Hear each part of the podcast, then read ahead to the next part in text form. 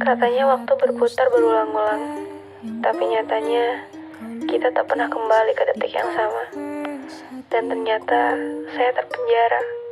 Mungkin raga ini memang mengikuti arus waktu, tapi hati dan pikiran saya jauh tertinggal di masa lalu.